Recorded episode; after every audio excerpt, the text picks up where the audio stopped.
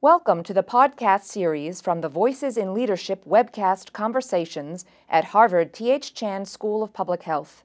You may also watch a video of this event at www.hsph.me/voices.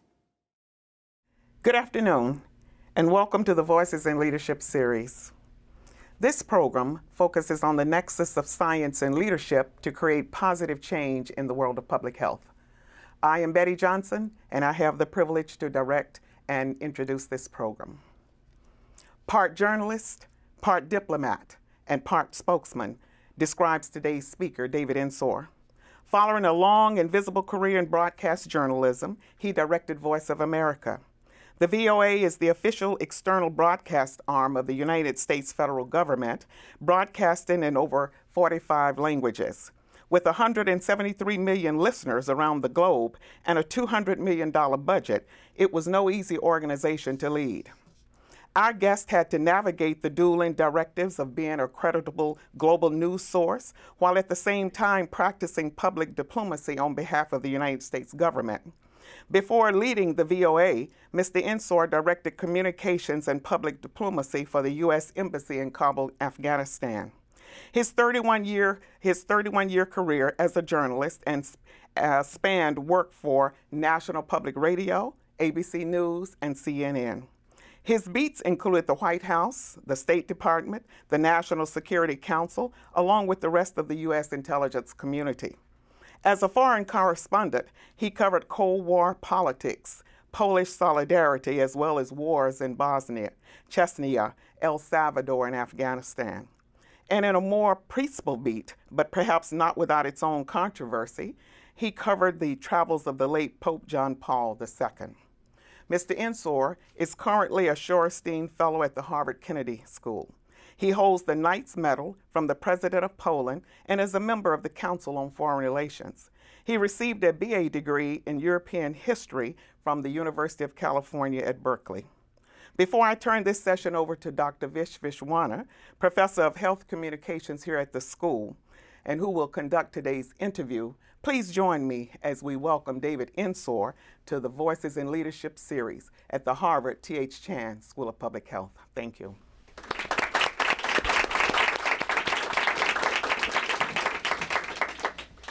Thank you, Betty. The for that introduction. Uh, let me start by welcoming all of you uh, for joining us today for what I promised to, uh, to be a very interesting conversation for I'm a person who has a very interesting background.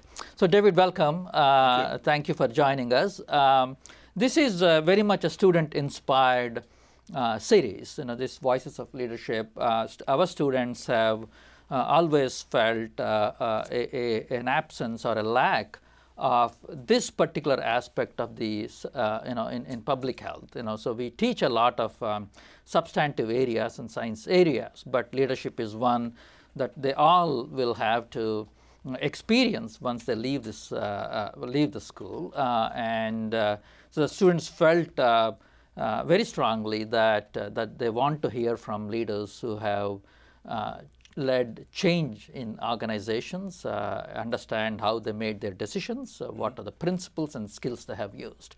Uh, so, uh, so that's uh, so we have had a series of people uh, coming and talking to us, and we are very happy that you could come and, and talk to us on your experiences. It's a so, real honor to be here. Th- thank you. Thank you. so let me start with. Um, uh, with Voice of America. Uh, I know it is a, it is on your mind uh, given your research and, and the paper you're working on as a Shorenstein Fellow.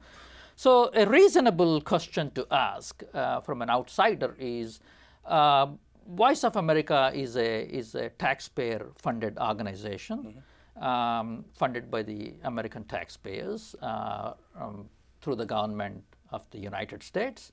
Uh, why do we need uh, a, an organization like that? You know, why do we need uh, Voice of America? and if we do have such an organization, uh, why doesn't it always support the American uh, positions? The Voice of America is an independent journalistic organization. Uh, there was battle over that years ago in the 70s um, after the VOA was covering Vietnam and Watergate, and the Nixon administration uh, wanted to censor it. But it was decided in a law that was passed in 1976 by Congress and signed by President Ford that VOA would be independent, not a spokesman for the U.S. For whoever's the president and the administration of the day, a voice of America, not a voice of the U.S. government. So yes, we don't necessarily always try to make America look wonderful and, and advocate for the administration. If there's an Abu Ghraib scandal, we cover it. I say we. I used to be part of it. Um, an Ghraib scandal, um, if Edward Snowden is revealing some things about uh, NSA activities, we report it. If there is a, uh, uh, if, if there's a big story around anger in Ferguson, Missouri over police killings of young black men, we report on it. I send reporters from speaking all different languages to Ferguson to report on it. And in, in a way, it's a teaching moment because it allows uh, people in sometimes not such pleasant regimes um, that they're living in to see how a democratic country deals with its issues and its challenges and its problems and its flaws, which is openly. We, uh, we, uh, we peaceably assemble. We have freedom of speech. My paper here at Harvard is titled Exporting the First Amendment. That is what Voice of America does. So one might ask, uh, so why do we need Voice of America criticizing and reporting on the U.S. or other parts of the world when there are other news organizations um, which are also doing this, whether it is BBC or ABC or CBS or NBC? Look, uh, uh, the organizations, well, the CNN, you did, you, uh, you know, and some of the other organizations. Pro, most of these are for-profit organizations. Right. There's money to be made in broadcasting in English globally, and there are companies doing that, and good, good for them. But they're not broadcasting in Hausa or Tigrinya or Amharic or uh, Farsi or Russian. Um, and uh, the, the U.S. has determined that it wants to be able to communicate with a large number of people around the world, uh, where possible in their mother tongues, so that a wider group can be, can be reached. Uh, in Mali, when there were Islamists moving from north to south and uh, uh, blowing things up and, and, and killing people and, and knocking out, by the way, FM radio towers from stations that we were affiliated with, um, we, we started a new service in Bambara we had broadcasting in French already, but French only reached about 15% of the population, and very few of them female or young. By putting Bambara on, we suddenly had a way to speak to the greatest number of Malians with, with reliable news information. Um, and I believe that was a powerful expression of American support for the people of Mali. And it's one of the ways to do it. Give them something they can really use.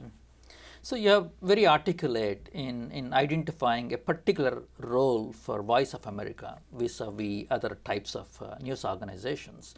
So the one one question is, you, know, you are reporting uh, from a country, or you are located in a country where First Amendment is highly valued. Uh, First Amendment being a prescription by the Congress not to interfere. Uh, so how do you sell this idea? How do you really uh, articulate this idea in, in places uh, where uh, the same values uh, are not, you know, are, are cherished or are, are accepted? So, I'm not. I need. I think you need to expand on that. I'm not quite sure what you mean because I I mean, if you mean that, that how do we say that to a country where there's a repressive mm-hmm. regime?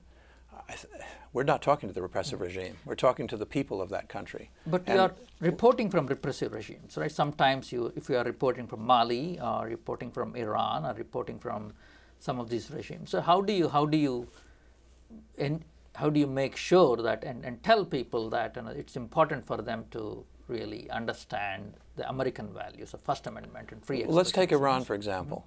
Mm-hmm. Uh, almost 25%, 23 or 4 percent of the Iranian public watches at least one VOA television program each week. We have huge reach in Iran. Um, I, I, I used to say when I was in communist Poland as a ABC correspondent that I was living in the most pro-American country on earth, communist Poland. Um, nowadays, I would argue to you that uh, Iran might be the most Amer- pro-American country on earth. You wouldn't think that from what you hear the government saying, but the people of Iran are fascinated by the United States. They want more freedom than they have right now, and they they tune into VOA television uh, in very large numbers. So it's not like there's a problem there. Uh, the issue is to give them really reliable news. And, uh, you know, it's a contentious place, there's lots of different views.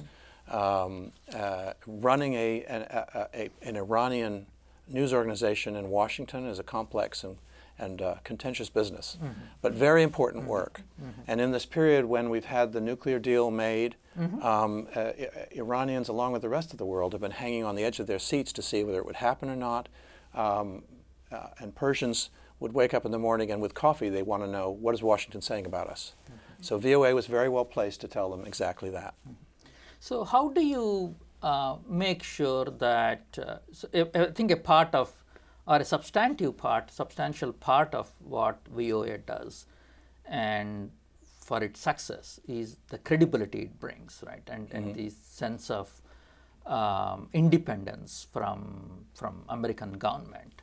Uh, how do you communicate that? How do you make sure that that your listeners and uh, people who are your sources of news uh, understand that, appreciate that, and and uh, accept that? Well, because we cover, as we are required to do by law under the VOA Charter of 76, we cover all sides of an argument. If there's a debate about, well, I'll take the Iran nuclear deal and continue with it, we put Bibi Netanyahu's speech to Congress on the air in Farsi back to Iran. Um, if, if we had been the voice of the White House, I'm not sure we would have been doing that. We were, what we were doing was saying, here's a country where we're open, where we listen to everybody, where there are many critics of the Iran nuclear deal, including the Israeli prime minister who's speaking to our Congress. Mm-hmm. Here, why don't you listen to him? So the point was this is how an open country, how a free country deals with issues. We argue about them, mm-hmm. we listen to all sides, mm-hmm. and somehow in the end, we come to a resolution which is generally, more often than not, the right one. So um, let's talk about leadership. So as a leader of a organization such as the Voice of America, uh, you are, I'm, I, I'm assuming that caught between your reporters who value professional autonomy uh, in terms of how they do their job and what they want to report on within the organizational mission and charter, and then Congress and other stakeholders uh, who may be critical of, of uh, the way you're covering um, some of these issues. So, as a leader, what, are, what is your role and, and, and how do you balance and navigate a situation like this? Part of the job of the VOA director of any major news organization's head or editors is to listen to critics and check what they're what they're saying. Um, I had a senior official, uh, perhaps I won't identify too more specifically than that, uh, calling me in one day and saying, "Look, we're getting complaints from country X about your coverage of human rights there. They think it's excessive." And I wouldn't be bothering you about this, but this is a country that helps us a lot on national security issues. So they've kind of earned the right for me to at least raise the issue with you. And I said, Excellent. Can you give me the details of what it is they object to? May I know what they feel is wrong about it? Are there journalistic problems? Because if there are, I'm all over this. We're going to work on this. If there are, if there's uh, uh, uh, bad sourcing, bad writing, we want to correct it. Well, no, they didn't have any, any examples. They just didn't like that we're covering human rights in their country. So I said, Well, thank you very much. And I did absolutely nothing in response to that complaint. Nothing. Because that was my job. Mm-hmm. The U.S. government has to be able to work with regimes that may not always be too attractive on human rights mm-hmm. issues and, and work with them on national security issues. Mm-hmm. And that's great. That's the State Department's job, that's the White House's job. My job is to, was until recently, to run a journalistic organization that's honest about the issues facing a particular population. And in that country, human rights was definitely one of them. Mm. And we didn't uh, trim ourselves in the least bit. Hmm. So tell me about some of the so listening to uh, other people and stakeholders is an important uh, asset and a skill for a leader. What are some of the other leadership skills that people should have and uh, in, in running such huge complex organizations? I think when you first arrive at a big new a big organization, the first thing you need to do is make it clear to your team that you believe in their mission. That you are at the core, the, the basic principles of that organization, you get what they are, you can articulate them, and you believe in them strongly. You will defend them. You will fight for them if necessary, and for the mission of the people in that team. I think it's the first thing you have to do. Um, then you need to say, maybe say, if it's necessary, and it often is, but I'm a change agent. We don't have to do everything the way we've always done it. I'm partly here to look for ways, better ways to do what we do. The mission must stay the same. The way we tackle it might change in a changing world. Um, and then I think you just say your door is open, um, you articulate a strategy, and you better have one. um, and then I think, you know, you, I've certainly learned, um, you know, I'm a kind of chatty person, but the leaders of an organization cannot gossip. And another thing is that uh, in many cases, praise is worth more than money. When you can, when you can, when you find a way to be able to tell people they're doing a good job when they are, mm-hmm. that's worth so much. It makes such a difference. Um, so even if you don't get a budget increase and can't give everyone a raise, mm-hmm. tell them how good they're, what a good job they're doing when they are. Mm-hmm. It's so valuable. Mm-hmm. So that's very helpful. Those are very interesting skills one should have. Let me push you a cup, uh, on a couple of them, you know, and to see how you do them in um, in practice and operationally. So when you say your door is open, um, um, literally or figuratively, uh, so if you have a 1,700 people organization, mm-hmm. um, a lot of them have opinions and want to share with them with you, you know, in person or email. Uh, um, at the same time, you are also running a very complex bureaucracy. I mean it in a very rational way, right? You have departments, organizations, divisions. Yeah. How do you balance between paying attention to these issues uh, that people want to talk to you about, your employees want to talk to you about, yet you have to also manage the organization in terms of making sure that it's running day to day uh, in a very efficient way, yet have a vision for the future. Yeah uh, so how do you manage in terms of time, priorities? You know, time and resource management are the big issues when you're dealing with such a large organization, and it's an incredible challenge. You're right. It's not like anybody can just walk into the office of the director any minute they want to and mouth off for 20 minutes. You know, you can't afford to do that. You have to have a good doorkeeper who's smart and I had one of the best. She was a former uh, Air Force sergeant, and she knew she knew how to. On the one hand, she knew what was important. She knew who really would need to talk to me, or who I really should hear from. She, but she would check out what was what was what first. But the other part of what you're talking about is basically delegating. Mm-hmm. You need to pick good deputies. I mean, part of a senior manager's job is managing the managers. Mm-hmm. Mm-hmm. And what I have to say to, to, to, and, and, and that means setting a strategy, making clear what it is, and then picking good deputies, and then getting out of the way and letting them implement the strategy. And you have to be able to say to them, look, I know you're going to make a few mistakes along the way. I have your back. Okay? I mean, I, I will tell you privately if I think you're making a mistake, but fundamentally, I have your back. I will protect you within reason uh, because I want you implementing and I don't want you to be afraid. I, I want you to make some moves. Don't be timid. So, um, part of it is, I say, ma- managing managing the managers and not micromanaging them, mm. letting them have their head. And then when you do need to replace someone, if possible, um, do it with public praise and a soft landing place because mm this person has tried their best, they've done what they could, and presumably if you hired them to be a deputy, mm um, you, you value their contribution even if it doesn't m- meet what you need now. Mm-hmm. So let me, uh, so what makes a good deputy or a good manager good? what are you looking for? Because recruitment is always a challenge, right? When you're recruiting, one of the biggest mistakes we make as leaders and managers is, is in recruitment. Once you have them in place, it's a great thing. So, what, what do you look for? How do you make those decisions? Part of it is science, maybe, but part of it is gut. But how do you make those decisions? Yeah, it's not a science or an art. I don't think it's sort of a craft. Mm-hmm. Uh, you learn. Uh, you learn by doing mm-hmm. um, how to pick the right, the best people. Mm-hmm. And you're looking for a mix of, uh, you, you want someone who's going to have credibility with the workforce, mm-hmm. who pre- hopefully has come from the workforce, but really knows the business that we're in, whatever that business is, in our case, a news business. Um, who people will look up to because they'll say well, he, he, he knows he or she knows what I what I do. They did it once, or at least they really understand it and can articulate what it is. But you're also looking for somebody who isn't just trying to get promoted, mm-hmm. you know, uh, just because they want the money or the big office or whatever. You want somebody who has who can articulate to you privately in the job interview what it is they think needs to be done in a way that makes sense um, and where you get the sense that they're going to be a change agent. Because we don't become leaders just to sit in offices and feel good about the uh, size of the office. It's, a, it's about making a difference. Mm-hmm. Um, I was very much about trying to increase the audience of the Voice of America. Mm-hmm.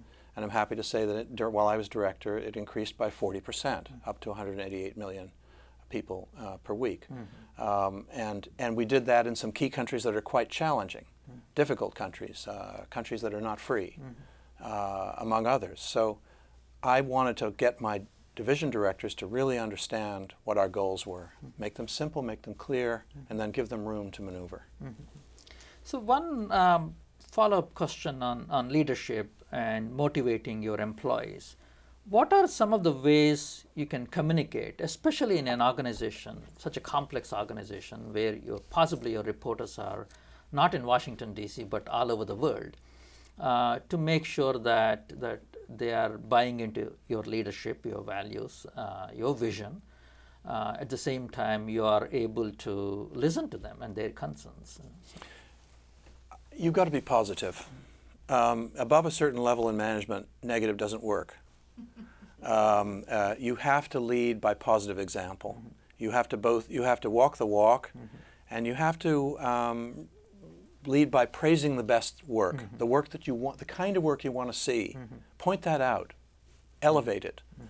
But um, if you have, if you're worried about something or there's a problem, deal with it, but deal with it quietly. Mm-hmm. Is my advice to other leaders, mm-hmm. if you can. If you can, sometimes you have to beat, meet something frontally, mm-hmm. but. Uh, and when you have to, you have to. If there's a, a story that's just plain wrong, I would occasionally go out with a statement myself to say the story was wrong. We apologize. You know, we're doing 1,600 hours a week. It can't all be right.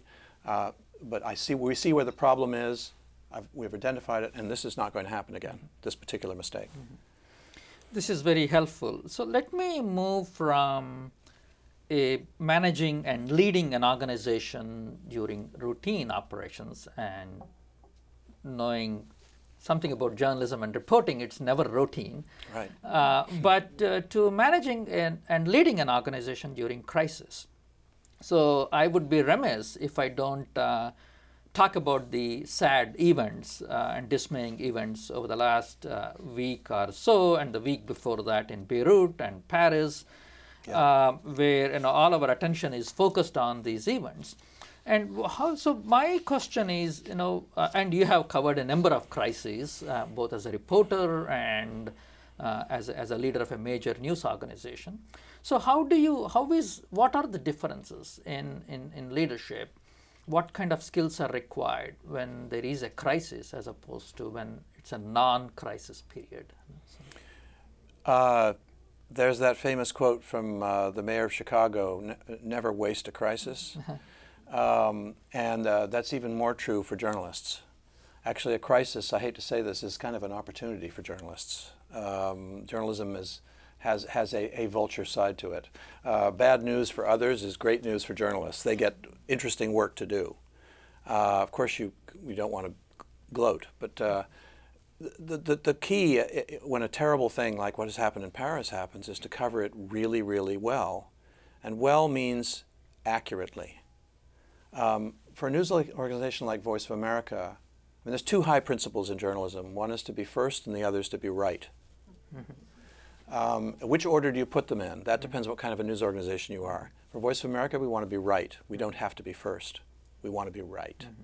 So the stress for our journalists in a, in a breaking news situation like, like Paris or any number of other cases, mm-hmm. you know, the first information is almost always wrong. Mm-hmm. You know, that's a truism, but it's, but it's often true. So be, is caution, um, a great care to be accurate with what you are saying. Mm-hmm. Um, that I think is the highest goal for, for, certainly for Voice of America journalists and maybe for all journalists. Mm-hmm. It's great to be first, it's great to break a story, but more than anything else, we want to be a respected, credible voice. We want to get the story right while covering it aggressively, yes. Mm-hmm. So uh, a big story like Paris is an opportunity for any news organization mm-hmm. to shine. Mm-hmm. And what you don't want to do is get some major piece of the story wrong mm-hmm. and then mm-hmm. have spend a lot of time uh, correcting mm-hmm. yourself in public. Mm-hmm. So let me um, ask you about that, the particular uh, crisis situation. So as a leader, uh, you have your uh, you have to motivate your employees. You have to make sure that they are seeing the mission and putting the mission of the organization uh, central to their um, practice. Uh, and at the same time, you have to manage their welfare. You have to worry about their safety and security, even while you're sending them to cover these very complex and possibly life-threatening situations. Uh, so, as a leader, how do you manage that? How do you you know, we in public health may send our uh, employees to crisis with, when there are pandemics like Ebola. So how do you how do you make those decisions? How do you manage those crises? What kind of resources and skills do you draw on? Well, you mentioned a health crisis, and I'm mm-hmm. thinking about Ebola as, as we sit here, and I'm thinking back to our coverage there. Mm-hmm. And I was worried about my journalists who were in Liberia mm-hmm. and, and Sierra Leone, and I was worried about their health and mm-hmm. safety. And we all were. And we, th- we worked to try to make sure that those who did go in and those who did go into the health area, the riskiest areas, mm-hmm. Were properly uh, equipped and were very, very knowledgeable about how to keep safe and so mm-hmm. forth. And we tried to minimize their exposure. Mm-hmm. But nonetheless, this tragic thing that happened in West Africa was a big international news story. It needed to be covered and covered well. So you try to ha- try to balance those imperatives, and I guess it helps me that I once covered pandemics and wars myself and had to find that balance in my own self as to what I was ready to do. Um, many journalists are kind of young and, and eager, and they have a tendency, and they want to be, they want to get that story, and they may sometimes take more risk than, than, than they should. So uh, the leaders, often older like myself, um, who hopefully have been there, are, are, try to moderate things. I know you want to go get the story, and yes, please do get the story, but you don't need to go that extra village to the one where almost everyone's dead. You, you could go to the one where, where, where you can tell the story, see the pictures, and probably not have quite as much risk. Please do that instead, you know. So uh, it's finding the right balance between aggressively covering the news and not having, um, you know, physical risk to the people who are doing it. Let me ask you uh, for some advice um, as a leader, as, especially as a leader from the media industry. Uh, so those of us who are in public health and science are somewhat loath to talk to journalists and the media. Uh, or dare I say, um, the relationship is always tense, mm-hmm. most often. Yet, journalists could be extremely powerful allies, especially in crises like this. So, what advice do you have for our students who, are, who will go on to become leaders in dealing with the media, dealing with journal, journalists, and understanding journalism and how it could be helpful or harmful. Just like doctors, journalists are varied and have different specialties. My advice to your students is if you are, uh, because, because journalists can be your best allies. If, you if, if, if you're trying to um, make people understand a, health, a public health risk of something or understand a breakthrough um, there's no better way. Mm-hmm. But uh, I guess what I'd first suggest is, when possible, deal with expert journalists. Um, uh, talk to and work with journalists who actually cover healthcare, because there are some fabulous people who are really um, uh, expert in their field. Some of them doctors themselves, who who cover health news today, and gravitate to them would be my first suggestion because they can be your allies and they have greater depth and understanding of what it actually is that you do and why you do it and so forth. Um, I'm a great believer in beats. I try to encourage my reporters at Voice of America. We try to develop some new beats. We ha- you know, have specialized journalists who do nothing but X and do it really well. Mm-hmm. Um, it's satisfying for them. Mm-hmm. They're more likely to break stories. And when they're dealing with the professionals in the field, which could be healthcare or something else, they're much more likely to find common ground, mm-hmm. and the piece that they will produce will be more interesting in mm-hmm. the end. Mm-hmm. So I like specialists, and, and, and when possible, I suggest to healthcare professionals look for healthcare journalists mm-hmm. who specialize in covering that subject when you can. So you, you said very well who we should talk to. What should we say, and what should we not say? Uh, I have often seen interviews uh, where journalists have some working hypotheses, um, and they want you to talk about confirming those working hypotheses. And the uh, scientists, public health leaders, scientists, and others who have uh, certain jargon that they want to use and talk about um, from, from their perspective. So, how do you balance it? What should we prepare for as we go, uh, work and uh, with the media, uh, especially both in times of crisis and other other situations? Well, plain English helps a lot. Um, it, it, it, jargon does not generally work very well, whatever jargon, and I'm not saying it in a pejorative way. Mm-hmm. There's plenty of jargon in various different fields, and, and understandably so, you know, kind of inside talk, mm-hmm. But it doesn't work with the general public. If you're sitting here with a camera rolling, speak plain English. Mm-hmm. And, and uh, work a little bit beforehand if you're going to go in front of a camera mm-hmm. on what are my terms that I'm going to use for things. You know, I can't use that that acronym or that uh, thing, that that Latin name for a disease or something. Mm-hmm. I, that's not going to work. So what am I before you start? Pre-plan it. Maybe practice it. Uh, with somebody. Get ready, mm-hmm. uh, because this is an opportunity. This is not something to be afraid of. This is your opportunity to r- reach a lot of people with your ideas, your insights, and perhaps you can help them in some very important ways. Mm-hmm. Don't waste it. Mm-hmm. Get ready carefully, as I guess what I would first say. Mm-hmm. So, from a specific issue, I want to step back a little bit on more general uh, leadership issues and the type of organizations. Uh, as we were talking earlier, um, um, some organizations make shoes, widgets, uh, you know, very specific concrete products. Mm-hmm. Um, and then some organizations make very creative products, songs, movies, um, soap operas. And then there are organizations which fall in between, you know, more, more factually oriented news products. Mm-hmm. So these are very, these are organizations making very different products. And my question is Are leadership skills common among all of them? Or are they different? Do they vary? Uh, what kind of skills do you need for a creative organization with highly autonomous employees, like in public health, who are highly educated, as opposed to something? Someone else. I, mean, in my own experience, uh, you know, there are some real differences between private sector work and and uh, public. Mm-hmm. Um, I told you the story before. I'll just be brief on it now. Uh, uh, I one of the reasons I joined VOA, having been a commercial journalist for many years, was I mean I loved being an ABC correspondent and traveling the world and so forth. But um, I, when I was in Afghanistan as a diplomat, um, I was struck by how the coverage by people that I would have been one of just a few years earlier, uh, you know, had a tendency to be under the heading of "if it bleeds, it leads." You know, bad news is good news, because uh, uh, uh, commercial broadcasting and commercially, you know, commercial journalism, mm. newspapers that have to sell. I mean, bad news sells.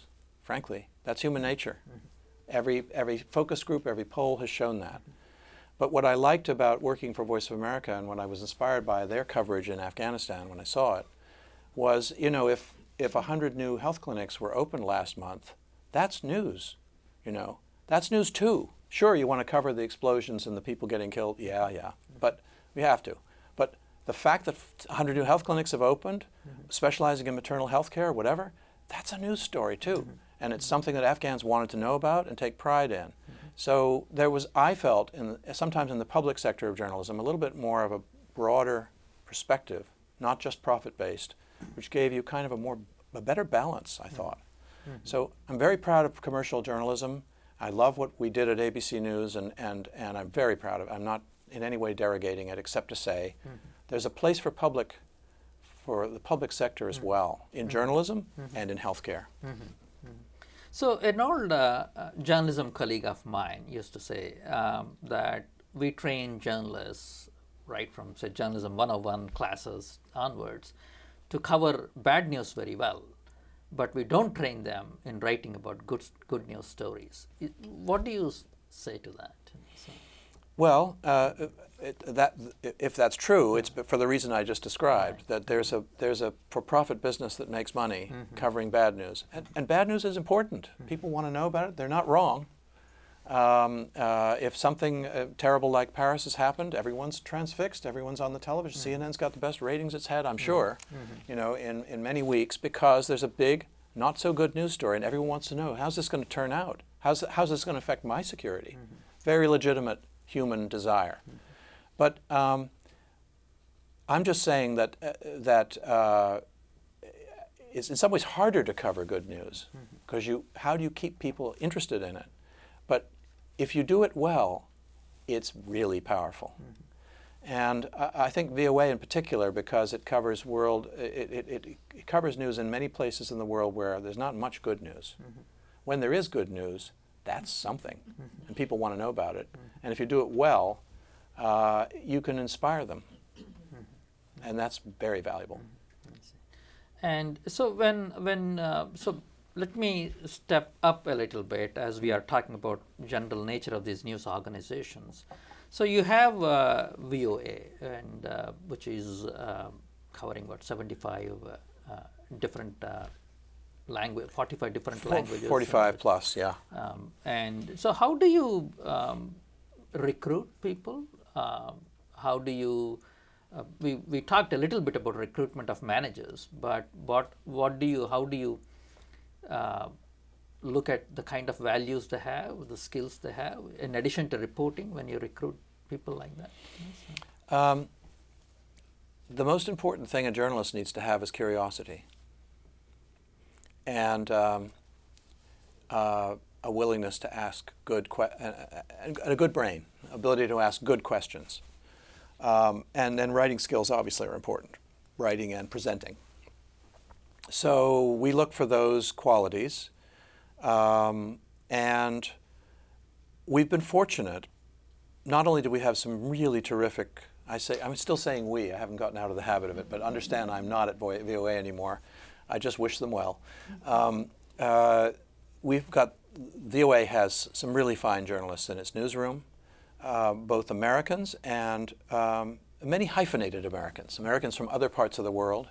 Uh, and then there are stringers who may not be American mm-hmm. citizens at all. Um, frankly, we've been able to say, VOA has been able to say, say, say it, VOA wanted to expand in Indonesia, which it did at one point. It was able to go to some of the best journalists in Indonesia, some of the top, most respected names, and say, How would you like to move to the United States? How would you like to put your children in the University of Virginia? Um, how would you like to, to join this great American experiment and practice the trade you do so well in the language you know? That's a pretty tempting offer. And some of the best journalists on earth have taken up that offer and are now at the Voice of America. So it's a powerful organization. Mm-hmm. It's a it's a great mix, and it's it's a little bit like the United Nations. There's always somebody's national day happening, and, and the food from that, that that nation is being offered in the hallways and so forth. a lot of fun mm-hmm. Um, uh, because it's such a sort of melting pot, mm-hmm. and in that diversity, I mean, just like America writ large, in that diversity there is tremendous strength. You know, we have an in-depth knowledge of cultures and, and peoples around the mm-hmm. world that mm-hmm. almost no other news organization has. Mm-hmm. I'm such a believer in the idea of diversity and the fact that it gives an organization, particularly a news organization, you know, extra strength. I'm so happy you, you raise this issue of diversity, uh, given everything that's happening in the country today and all the yeah. things we are facing. Uh, so how do you manage uh, such diverse group of people uh, from very diverse backgrounds, ideologies, and cultures, uh, yet make them see the common mission? Uh, how do you promote diversity at the same time promote the sense of common purpose as a leader? I mean, first, you promote diversity by being inclusive, by being um, results based and trying to get the best candidates for jobs no matter what. And with an eye to having a diverse workforce, with an eye to having a diverse leadership. You know, uh, I, I, won't be shy, I'll say that. Um, some of the cultures that people come from uh, have very different backgrounds and values a bit. Mm-hmm. I mean, I've had to say to some of the sort of division directors who come from other parts of the world, you know, you're not a queen, you're not a king. Um, we, we work inclusively here, and uh, to lead is to serve. I need you to take that attitude with you every day as you lead your fellow countrymen or the people from your area. you want to lead them in, in an American way, which is an inclusive way. Um, maybe they're from a different tribe or a different part of the country than you came from. Mm-hmm. They are equal to you, mm-hmm. you know. And if and, and if they succeed, you are succeeding. If they're failing because of some kind of sense that you think you're the king and you decide everything, mm-hmm. um, then you're going to be a failure because that isn't going to work here in the federal workforce of the United States of America. Right. So. so let me um, ask you one last question as we are running out of time here. Um, so uh, we often hear that journalists have a sense of objectivity as a uh, principle or value that they use in, in covering uh, events. Uh, and, uh, and some of them are dealing with uh, people who are good, some of them are distasteful.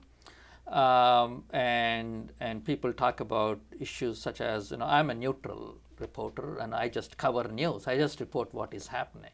Yeah. So, and you often uh, have said in the past, you know, um, quoting uh, a very eminent uh, politician, that we are not necessarily neutral. What do you think of what principles and core values do we have? Uh, are we really so objective and neutral that we just report? This is quite a this is quite a hot topic among journalists. Mm-hmm. I, I have a colleague at the Shorenstein Center, uh, very very an excellent journalist, who's been covering uh, affairs and matters in Syria recently. Very dangerous work. Mm-hmm. And he said to me, you know, I go into a place where they've all got guns, and I'm trying to get the news as to what they're saying there, and they point their guns at me, and I say, hey, don't, don't, I, I, I, I just want to tell your story. I'm neutral. And I've said to him, no, you're not. You're not neutral. I mean, I get why you say that, and I totally see why, in that context, with the gun pointed at you, you're going to say that. And, and, and, and you know, you're saying, I just want to, I'm just here to tell your story. I'm, it's sort of in your interest to let me come in peace and get the story. But the fact of the matter is, journalists are not and should not be neutral. Um, and if I may, I'm just going to read a, a, a, quotation on this from uh, a, a, very distinguished former journalist, Adam Clayton Powell III. He was a former executive at CBS mm-hmm. News and NPR. And he recently said this To state the obvious, not everything is true. Some things are provably false. Not everything is equivalent. Some things are repulsive to humanity. Today, the choice is clear. Seizing neighboring countries' territory by force is not just another ideology. Shooting down civilian airliners, whether Korean Airlines 747 or Malaysian 7077, is not just another point of view. Jailing political opponents in Havana or Caracas is not just an alternative lifestyle. Mass enslavement of women and girls by ISIS is not just another way to exercise power. Mass kidnapping of African boys and forcing them to become soldiers is not just another way to govern. These are, by any objective standard, practices which civilized people everywhere can and do condemn. These are, by any objective standard, practices that the best journalism can and should expose. So, journalism with values, that's what's, that's what's worth doing. On that inspiring note, let us thank uh, David for his wonderful and articulate uh, statements about leadership and journalism. Thank you so much. Thank you very much. This has been a Voices in Leadership production at Harvard T.H. Chan School of Public Health. You can find the complete video of the event at www.hsph.me/voices. We encourage you to share Voices in Leadership.